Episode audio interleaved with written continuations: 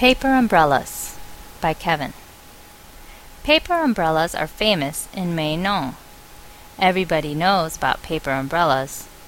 Japanese people like paper umbrellas very much because paper umbrellas are a special and beautiful thing.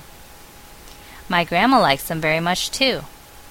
The owner of the paper umbrella company suggested that some oil be brushed onto the paper umbrellas. Oil is waterproof. So, some people did that, but the paper umbrellas had a flaw. They were very heavy. Still, everybody takes it to go out. It is not very convenient. The paper umbrella culture is still famous in Meinong. Some tourist groups like to go there.